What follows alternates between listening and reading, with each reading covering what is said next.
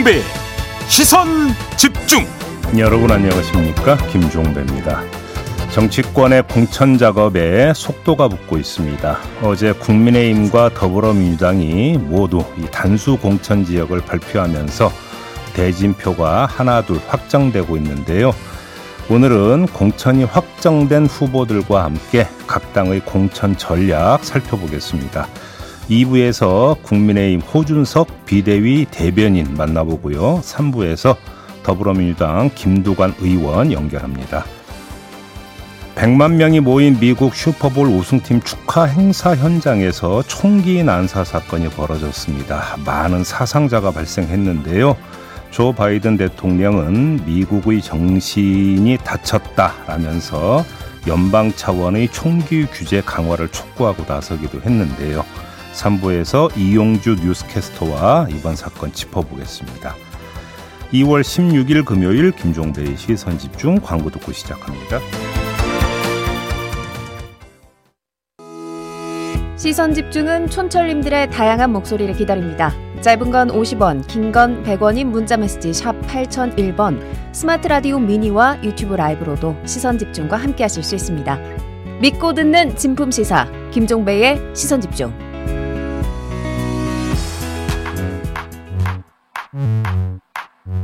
뉴욕에 뉴욕 타임즈가 있다면 시선 집중에는 JB타임즈가 있다 촌철살인 뉴스 총정리 JB타임즈 더마카와 함께 시선 집중의 문을 열겠습니다. 어서 오세요. 네, 안녕하세요. 더마카입니다. 오늘도 삐딱선 정신에 입각해서 주요 뉴스 챙겨 드리겠습니다. 네. 그랜토퍼스님, 갑자기 추워져서인지 일찍 깼습니다. 덕분에 5억 년 만에 본방 사수할게요. 아, 5억 년 만에 엄청 오랜만에 오셨다는 얘기겠죠. 혹시 연세가 어떻게 되시나? 10억 년 되시나? 네. 이 정도면 산신령? 네, 아무튼 봄이 안 왔다니까요. 그죠? 네. 네, 봄은 음. 더디게 온다. 제이비가 쭉 밀고 있는 얘기죠. 봄은 더디게 온다. 그리고 분적산 메아리님이 말레이시아에서도 깨끗하게 잘 들립니다라고 오, 해주셨네요. 오 말레이시아. 아 예, 안 가봤지만 좋다고 하더라고요. 여긴 뭐 음식이 뭐가 유명한가요? 아 모르겠네 그걸. 말레이시아의 대표 음식이 뭔가요? 아 저도 안 가봐서 모르겠는데 네, 안 가본 분적... 곳은 다 좋은 거예요. 네, 분적산 메아리님 좀 알려주세요. 왜냐하면 제이비가 또 음식 따라 한번 갈 수도 있거든요. 그렇죠. 여행은 맛이죠, 맛. 맛집. 그죠? 네. 아, 이게 촌철님들한테도 다 소문이 나가지고, JB 하면 짠돌이, JB 하면 맛있는 거에 목숨 건다. 뭐 이런 게 다 있더라고요. 아니, 제가 왜 짠돌이에요, 제가? 그러게요. 그런 것도 있더라고요. 그다음에 본인이 지금 다 유포시킨 거 아니에요? 지금 본인이. 제가요? 그럼요. 아닙니다. 저는 가짜뉴스 유포자가 아니고요. 재형님님, 임재형님, 음. 멀리 미국 텍사스 달라스에서 유튜브로 보고 있습니다. 시선 집중 파이팅. 어, 텍사스 카우보이. 왜 오세요? 아니 또 뭐 맛있는 거 얘기하실까봐 기대하고 있습니다. 거기도 안 가봐서 모르겠어요. 햄버거 뭐 이런 거 아닌가? 소고기. 네, 다 알려주세요. JB 네. 먹는 거 아는 거 좋아하거든요. 네. 자, 여기까지 하고요. 전 세계인이 함께하는 JB 타임즈. 오늘 주목할 첫 번째 뉴스 어떤 건가요? 아, 새벽에 들어온 소식인데요. 아, 빅5 병원 전공의 대표들이 전원 사직서를 제출하고 병원 근무 중단을 결정을 했다는 소식입니다. 네. 대한 전공의 협의회 박단 회장과 빅5 병원 전공의 대표들이 어제 심야부터 오늘 새벽 2시까지 서울역 인근에서 긴급 회의를 열어서 이렇게 결정을 했다고 하는데 2월 19일까지 전원 사직서를 제출한 뒤에 20일 6시 이후에는 병원 근무를 중단한다. 이렇게 밝혔다고 합니다. 추후 전체 수련 병원들을 대상으로 참여 조사를 진행하겠다. 이런 계획도 함께 밝혔다고 하는데요. 참고로 빅5 병원은 서울대병원, 세브란스 병원, 삼성 서울병원, 서울 아산병원, 그리고 서울 성모병원 이 다섯 군데를 뜻하는 거거든요. 자, 여기서 주목해서 봐야 되는 건 흐름인데 그러니까 사실 어제 오후까지만 해도 보도가 어떤 식으로 나오냐면 집단 행동까지는 들어가지 않을 것 같다라는 보도가 대세를 형성하고 있었습니다. 분위기도 그렇게 잡히고 있었었는데 이게 갑자기 급변을 한 거거든요. 여기에는 중요한 계기가 이게 있었던 것 같습니다. 원광대 의대에서 전공의 7명이 사직서를 냈어요. 그러다가 밤늦게 갑자기 126명 전원이 사직서를 제출을 한 겁니다. 그리고 제가 지금 전해드린 빅5 병원의 어, 전공의 대표들이 이런 결정을 내린 건데 이러면 지금 이 움직임이 순식간에 다른 병원 전공의들로까지도 확산될 수가 있다라고 하는 우려를 안 할 수가 없는 거 아니겠습니까? 요 추이를 좀 아주 그 주의 깊게 지켜봐야 될 것 같고요. 문제는 정부가 어떻게 지금 대응하고 나설 것이냐 문제 아니겠습니까? 저희가 어제 보건복지부 차관과 인터뷰를 했는데 뭐 비대면 진료를 확대하거나 PA 간호사를 투입한다.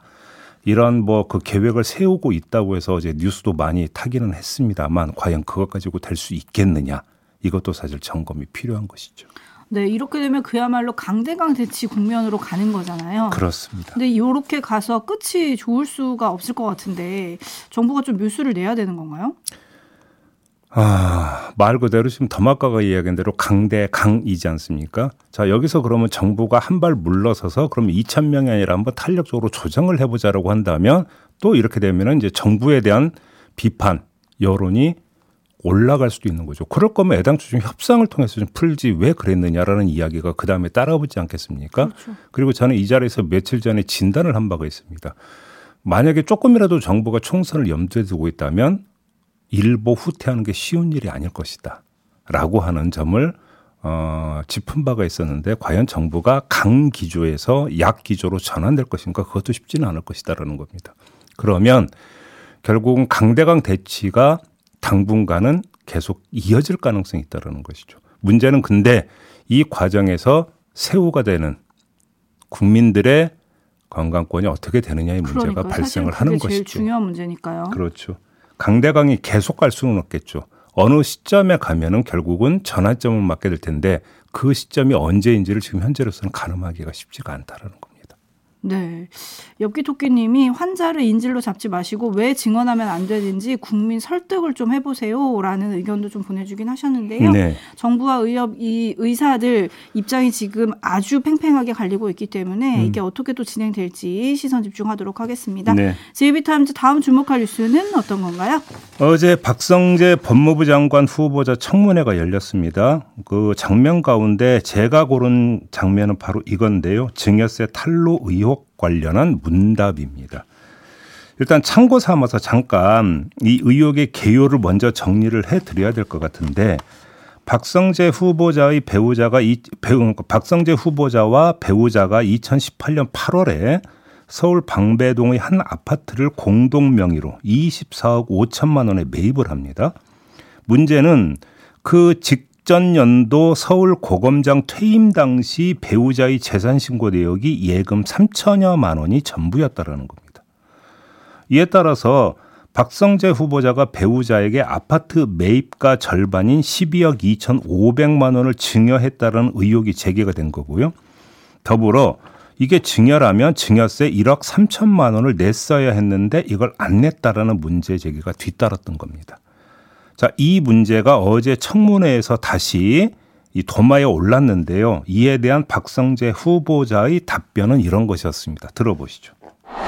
결혼하고 전세를 5, 6회 옮긴 후에 98년도에 10년 만에 처음으로 집을 마련했습니다. 전세금 옮기는 과정이나 집 최초로 구입할 때에 본가보다는 처가 쪽 도움을 더 많이 받았었습니다. 그래서 처음 구입할 때에도 집사람에게 당신 명의로 하라 했는데 집사람이 공무원인 남편 기 살려준다고 단독 명의를 했던 것이고 그 이후에 이사를 한번 가면서도 똑같이 등기를 하다 보니까 저 단독 명의로 되어 있었습니다만 사실상 그 재산은 저하고 집사람의 공유라고 보는 게 맞다고 늘 생각하고 있었습니다.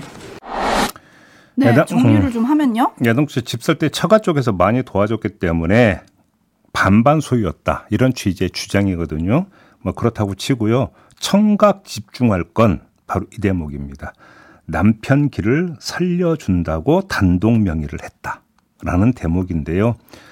저 개인적으로 이 이야기를 듣는 순간에 떠오른 인물이 한 명이 있습니다. 좀 시간을 좀 거슬러 올라가야 되는데 이명박 정부 출범 때 여성부 장관으로 지명됐다가 부동산 과다 보유 의혹 이때 부동산을 보유하고 있는 게 40건이 있다라고 하는 의혹이 제기가 됐었습니다. 이 과다 보유 의혹이 제기가 돼서 낙마했던 사람이 있습니다. 이춘호 후보자인데 이때 역사의 길이 남을 주장을 한 게 있습니다. 어떤 주장이었냐면 암 검사 결과 암이 아니라고 해서 남편이 기쁜 마음으로 오피스텔을 선물했다. 오호. 라고 해명을 해서 부정적 여론에 기름을 부은 적이 있었습니다. 아마 제가 지금 전해드리면 아 그때 이런 일이 있었죠라고 아마 회상하시는 분들이 좀 계실 것 같은데 그러니까 박성재 후보자 부인이나 이춘호 당시 후보자 남편이나 배우자 사랑의 징표로 부동산을 내미는 이 판타지 스토리 이런 판타지 스토리 앞에서 움츠려드는 보통의 남편과 보통의 아내 이들의 기는 도대체 누가 살려줄 것이냐라고 하는 이런 생각을 한번 해봤습니다. 아 이러면 안 되는데 우리 촌철님들은 기 죽는다는 댓글이 많네요. 그러니까요. 선의의 거짓말님 그런데요 금조부 출신이던데 이분이라고 해주셨어요. 금융조사. 금융조세부장까지 예. 하신 분이잖아요. 음, 그렇습니다. 정말로 몰랐을까요? 내야 된다면 내겠다라는 답변을 어제 했다고 합니다. 네, 그러니까 야당 의원들이 물으니까 불찰이었고 필요한 조치를 하겠다고 했는데 그러면 증여세를 뒤늦게라도 내실 건지 네. 요걸 또 시선 집중하겠습니다. 네. 반면에 이분이 지금 한동훈 전 법무장관의 후임인 거잖아요. 그렇습니다. 대통령과의 인연 등이 이제 처음에 지명됐을 때 논란이 좀 됐었고 음. 어제도 이제 여러 가지 사건에 대한 입장을 밝히는 가운데 김건희 여 사 건에 대해서는 이제 말을 좀 아꼈다 이런 보도들이 좀 있던데 음, 그렇습니다. 앞으로 업무 활동 좀 어디에 주목해서 봐야 될까요? 일단은 제가 볼 때는 검찰 인사가 또 어떻게 나올지도 한번은 좀 주목해서 봐야 될 것 같습니다. 그러면서 이른바 이제 어느 순간부터인가 언제부터인지는 제가 좀그 해력이 힘들지만 검찰 인사가 나면 어느 라인 뭐 이런 식의 어떤 언론 묘사가 많이 있지 않았습니까? 요번에도 이런 것들이 되풀이 되는지 그리고 또 되풀이 되는 과정에서 이른바 한동훈 라인이라는 이야기가 또 나오게 되는지 안 나오게 되는지 예를 들어서 그 한동훈 라인의 약진 내지 퇴조 그게 뭐다가 뭐가 되든지 간에 이런 이야기가 나오는지도 한번 좀 지켜볼 필요가 있다라는 생각이 좀 듭니다. 아, 역시 인사. 음. 네, 밑줄 치고 기억하겠습니다. 제비타임즈 다음 주목할 뉴스는 오디오로 먼저 만나보시죠. 북한이 강원도 원산 동북방 해상에서 시험 발사한 신형 대한 미사일 바다수리 6형입니다. 이 미사일은 러시아의 대한 미사일 우란을 모방해 개발한 것으로 지난 2020년 열병식에서 공개했던 대한 미사일을 개량한 것으로 보입니다. 발사 현장엔 김정은 국무위원장도 찾았습니다. 그런데 김 위원장은 이 자리에서 해상 주권을 강조하며 해상 국경선이란 단어를 처음으로 사용했습니다. 김정은 동지께서는 지상대 해상 미사일 역량을 전진 배치하고 최대로 강화하여 해상 국경선을 믿음직하게 방어하며 김 위원장은 이어 연평도와 백령도 북쪽 국경선 수역에서의 군사적 대비 태세를 강화하라며 해상 국경선의 지역을 구체적으로 지목했습니다. 또 우리 군이 동서의 해상에 설정한 북방 한계선 NLL은 유령선이라고 폄하하기도 했습니다. 네. 국경선이라고 하는 표현이 새로 등장을 한 거 아니겠습니까? 네. 이게 남조선이 아니라 대한민국이라고 부르면서 하나의 민족이 아니라 별개의 국가로 간주하겠다라는 선언. 그 선언의 연장선인 것으로 해석을 해야 될 것 같은데요. 그래서 이 서해상 국경선을 어떻게 긋겠다라는 것이냐. 이게 이제 당장 따라붙는 궁금증인데 이건 아- 아직은 알 수가 없습니다. 다만 확실하게 추정할 수 있는 건 우리의 북방 한계선 NLL 이걸 인정하지 않을 게 거의 확실하다라는 점입니다. 이러면 언제라도 서해상에서 무력 충돌이 발생할 수도 있다라고 하는 우려가 따라붙게 되는 거 아닙니까? 여기서 복귀해야 하는 문제가 있습니다. 9.19 군사 합의가 파기되면서 어렵게 도출됐던 해상 완충구역 이것도 이제 함께 폐기가 된 상황이겠습니까? 이런 결과가 우리에게 안보에서 실질적으로 도움이 되느냐라고 하는 문제를 좀 다시 한번 따져볼 필요가 있겠다 이런 말씀을 드리겠습니다. 네, 거의 모든 언론이 이 소식을 전하면서 공개적인 도발 예고라고 썼더라고요. 그렇습니다. 그러면 우리는 또 어떤 준비를 해야 되는가 이 얘기도 해봐야 뭐 되잖아요. 이거는 뭐 그 어떻게 얘기는 할 수가 없는 거죠. 너무나 당연하게 만반의 준비를 다 해야 되는 거고요. 대응 태세는 당연히 갖춰야 되는 겁니다. 근데 중요한 거는 도발을 하고 대응을 하는 것 자체는 바람직하지가 않다라는 겁니다. 그걸 예방하는 게 중요한 거 아니겠습니까? 그러니까요. 저는 지금 그걸 말씀을 드리고 있는 겁니다. 그러니까요. 음. 아, 도발 가능성이 있다. 이거 좀 불안해지는데요. 한편 김여정 북한 노동당 중앙위원회 부부장이 어제 기시다 후미오 일본 총리에게 평양으로 올 수도 있다. 뭐 이런 얘기를 했어요. 근데 뭐 납치 문제 빼고 이렇게 돼- 했더라고요. 네. 그게 무슨 실질적 의미를 갖는지 잘 모르겠습니다. 왜냐하면 일본 같은 경우는 고이즈미 수상 시절부터 계속 북일 관계 개선을 타진을 해왔는데 그때마다 번번이 좌절됐던 게 뭐냐면 납치 문제였었습니다. 그렇죠. 근데 그거 빼고 얘기하자고 하면 그 진전이 있겠습니까? 음. 그런 점에서 제이빈도 그렇게 보시는군요. 음. 많은 언론들은 형제국 쿠바와 우리가 그러니까 북한의 형제국 쿠바랑 우리가 수교를 맺었으니까 음. 거기에 대한 대응으로 일본에게 손을 더 내미는 거 아니냐 이렇게 해석을 또 많이 하던데. 아니 그러니까 이제 그 기시다 후미오 총리의 어떤 지지율이 엄청 낮다면서 20%대인가 그렇다면서요. 그래서 어떤 타겟책 가운데 하나로 북한과의 관계 개선을 모색해 들어가는 어떤 정치적 동기가 형성이 됐다고 봐야 되고 그래서 북한도 이걸 타고 어떻게든지 간에 일본과의 관계를 개선해서 동북아 정세를 조금이라도 자기들한테 유리한 쪽으로 끌어당기려고 하는 어떤 그 정치적 어떤 저의는 얼마든지 발동이 될 수 있는 거죠. 근데 문제는 그런 의도가 실질적 결과를 끌어낼 수 있느냐는 별개의 문제라는 겁니다. 거기서 가장 핵심적 쟁점이 되는 게 일본인 납치 문제인데 일본인 납치 문제에 있어서 일본의 그 기조는 일관된 겁니다. 일- 일본인 납치한 거 인정하고 이들 지금 어떻게 되는지 밝히고 돌려보내라 이거거든요. 근데 북한은 이걸 인정을 안 해왔다는 겁니다. 이게 풀리지 않고서는 실질적 결과가 도출될 가능성이 별로 없다. 이걸 말씀을 드리는 겁니다. 네. JB타임스 다음 주목할 뉴스는 어떤 건가요? 네. 요 소식을 일단 짧게 먼저 전해드릴까요? 검찰이 올해 말에 AI 수사관을 도입한다고 합니다. 오호. 현재 수사 중인 사건과 비슷한 사건을 찾아주는 AI 기술을 적용한다라는 건데 이건 1차고요. 그 다음에 도입되는 기술이 또 있다고 합니다. 대검찰청과 함께 연구를 진행한 신유진 가톨릭대 데이터 사이언스과 교수의 말에 따르면 AI 기반으로 유사 사건을 자동으로 찾아주는 기술은 상대적으로 적용이 쉬워서 이르면 올해 말께 적용 가능하고 수사 질문 생성, 형량 제한과 같은 응용 기술도 1년 내 도입할 수 있을 것으로 본다. 이렇게 말했습니다. 그동안 시중에 우스갯소리로 AI 검사, AI 판사 얘기 종종 나오지 않았습니까? 네. 이게 현실이 될 수 있다. 이런 이야기가 되는 건데요. 이러면은 뭐가 달라집니까? 당장 기대하는 건 수사 속도가 올라간다라는 점이죠. 유사 사건을 찾아주죠. 거기다가 만약 2차까지 이루어진다면 신문 내용도 AI가 작성해 준다는 거잖아요. 오호. 거기다가 구형량도 코치해 준다라고 하는 거니까 그러면 검사의 일의 대부분이 덜어지게 되는 거 아닙니까? 그럼 당연히 수사 속도가 올라가게 되는 거겠죠. 근데 저는 이거보다 궁금한 게 AI 수사관의 수사는 정치적 중립성을 기할 수 있을까? 저는 이게 더 궁금해요. 데이지님이 이거를 좋다고 해야 될까요? 나쁘다고 해야 될까요? 라고 헷갈리신다고. 근데 제가 볼 때는 AI 기술이 아직은 완벽한 단계는 아니기 때문에 오류내면 어떡해요? 사람의 인생이 걸린 수사 문제인데 전적으로 여기에만 의존하겠습니까? 그러니까. 그건 말이 안 되는 거고 물론 당연히 어떤 그 과정에서도 뭐 뭔가 필터링이 이루어진다고 봐야 되겠죠. 아무튼 아무튼 AI는 어디까지 뻗쳐나가는 겁니까? 우리 생활에서?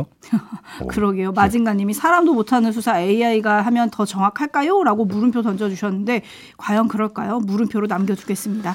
제이비타임즈 다음 주목할 뉴스 어떤 건가요? 경북대 유럽어 교육학부 불어 교육 전공 대- 재학생 19명이 오는 27일에 헌법 소원을 청구할 계획이라고 합니다. 경북대가 지난해 3월 31일에 불어교육 전공 폐과를 결정해서 교육부가 같은 해 5월 1일 이를 최종 승인을 했고요. 이에 따라서 경북대는 2025학년도부터 불어교육 전공 신입생을 모집하지 않고 대신 정보 컴퓨터 교육과를 신설하기로 했는데 이에 학생들이 일방적으로 폐과를 통보받았다고 항의해 오다가 헌법재판소까지 찾기로 한 겁니다. 자, 헌법 소원이라는 데 좀 주목할 필요가 있는데요. 고등교육법 제6조 제1항과 제4조 제3항 등에서는 학교의장이 학칙을 제정 또는 개정할 때 충분한 사전 공고와 심의, 공포 절차를 거쳐야 한다고 포괄적으로 규정하고 있지만 구체적으로 폐과를 결정하는 경우와 관련해서는 언급이 없는데 바로 이것 때문에 학생들의 교육받을 권리가 침해받고 있다라는 취지인 겁니다. 그래서 헌법 소원을 청구해 보겠다라는 건데 이런 사법적인 접근 말고도 다른 측면에서도 지적할 건 있습니다. 경북대는 불어교사 수요 감소 등 교육 환경 변화에 따른 불가피한 대처였다 이런 입장이라고 하는데 대학은 인력 양성 소위 측면도 있지만 더불어 학문의 다양성을 구현하는 전당이라고 하는 측면도 있습니다. 더구나 경북대는 국립대 아닙니까? 그렇죠? 그렇죠. 그러면 사립대에 비해서는 좀 더 대학 본래의 어떤 의미, 대학 본래 역할에 더 충실해야 할 수 있는 환경은 조금은 더 있는 거 아닙니까? 사립대에 비해서는. 그런데 이런 곳에서까지 이렇게 되어 버린다고 한다면 기초 학문은 도대체 어떻게 되는 것이냐라고 하는 문제가 또 제기가 되는 거거든요. 네, 사냥꾼 떠돌이님이 국립대가 더 인문계 학과들을 유지시켜야 하지 않을까요? 라고 해주셨어요. 제가 지금 드린 말씀도 바로 네. 그리고 폰님은 비인기 학과 팩과 의사조차도 소아과 등이 인기가 없어지잖아요. 라는 따끔한 문자도 보내주셨고요. 네. 반면에 4936님, 그 다음에 청님, JB는 AI로 대체하지 않았으면 좋겠습니다. 마무리하겠습니다. 더마카 수고하셨어요. 고맙습니다.